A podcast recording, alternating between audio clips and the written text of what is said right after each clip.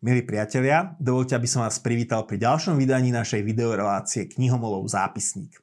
V posledných rokoch rastie dopyt po zelených témach, zelených riešeniach, a to najmä medzi mladými ľuďmi, ktorí túto planétu raz zdedia a majú prirodzene záujem, aby bola stále obyvateľná.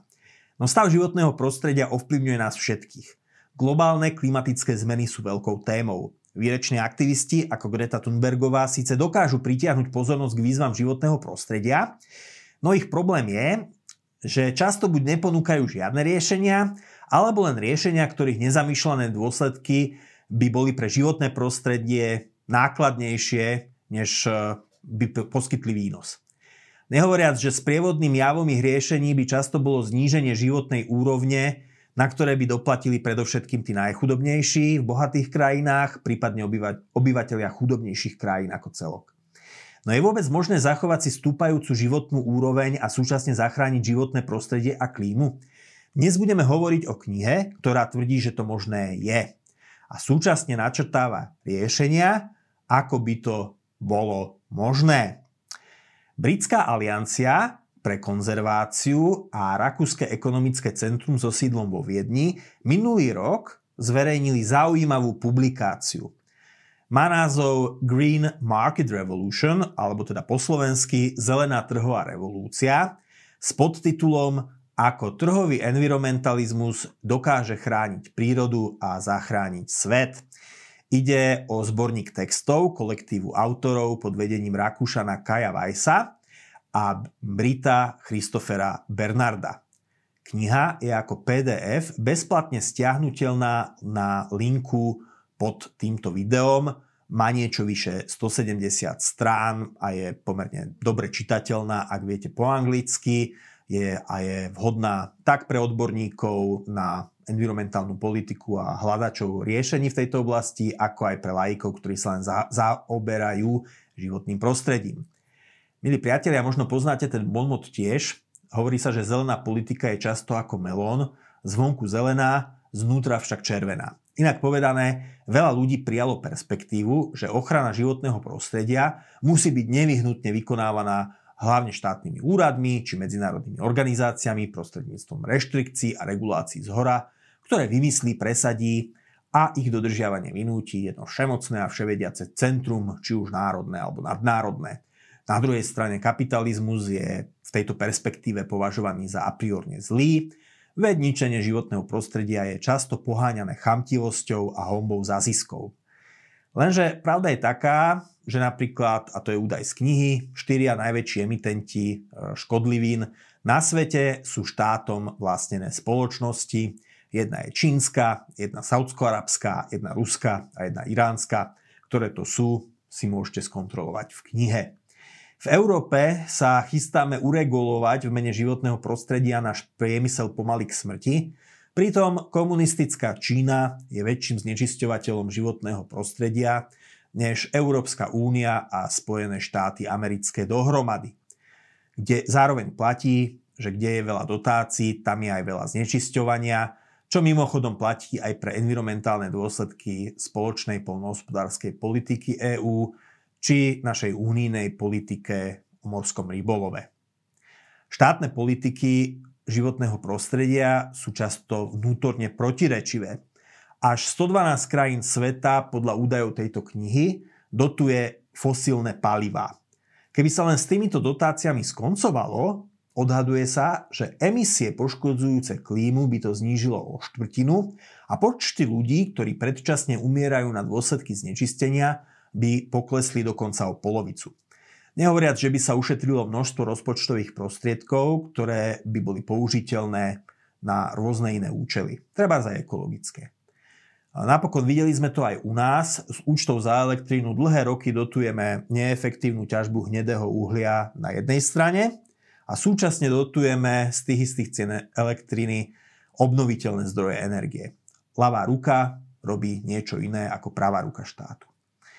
Samozrejme, niekde sú štát či medzinárodné organizácie pri ochrane životného prostredia naozaj nenahraditeľné. No kniha Zelená trhová revolúcia prináša prehľad trhových ekonomických nástrojov, ktoré dokážu chrániť životné prostredie často decentralizovane a bez ničivých vedľajších škôd pre ekonomiku.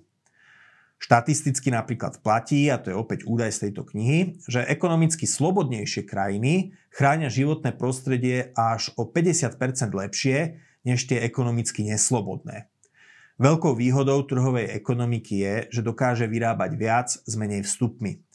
Už dnes podľa tejto knihy produkujeme dosť potravín na zasytenie 10 miliard ľudí, teda viac, než má naša planéta obyvateľov, a to ešte má objem úrody do roku 2050 narásť o ďalších 30% Pritom tieto zvyšujúce sa výnosy sa dosahujú znižujúcimi sa nárokmi na dodatočnú polnohospodárskú pôdu. Dobre zadefinované majetkové práva dokážu predchádzať tzv. tragédii obecnej pastviny, kedy dochádza k nadmernému drancovaniu zdrojov, ktoré nikomu nepatria. Zo sveta i zo Slovenska poznáme prípady, kedy súkromné osoby skúpili pôdu a vytvorili prírodnú rezerváciu. Spomeňme len u nás známy príklad súkromnej prírodnej rezervácie Vlčia. A ešte jedna dôležitá poznámka z knihy. Čisté životné prostredie je ekonomický statok, dopyt po ktorom stúpa s rastúcim bohatstvom. Chudobní ľudia si veľmi nemôžu dovoliť brať ohľad na životné prostredie, pokiaľ tomu konkuruje potreba mať prácu a jedlo na stole. Keď sú však tieto základné potreby uspokojené a krajina je bohatšia, zrazu je možné investovať viac aj do ochrany prírody. Preto aj koncepty lavicového environmentalizmu, ako je degrowth, teda ekonomický úpadok namiesto ekonomického rastu, často nie sú riešením environmentálnych problémov, lebo chudobnejšie ľudstvo by si paradoxne mohlo oveľa menej dovoliť brať ohľad na prírodu a to sú teda naozaj súvislosti, ekonomické súvislosti, ktoré treba pri hľadaní mm, riešení pre klímu brať v úvahu.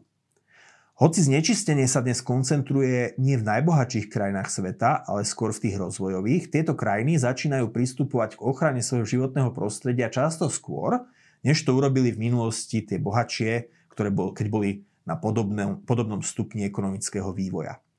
Jednak sa rozvojové krajiny učia z chýb rozvinutých štátov, jednak môžu využívať už od začiatku čistejšie technológie, vyvinuté v rozvinutom svete len v nedávnej minulosti. Nie všetko v oblasti životného prostredia sú teda zlé správy. Výhodou tejto knihy je, že je optimistická, že hovorí, že environmentálne problémy sa dajú riešiť.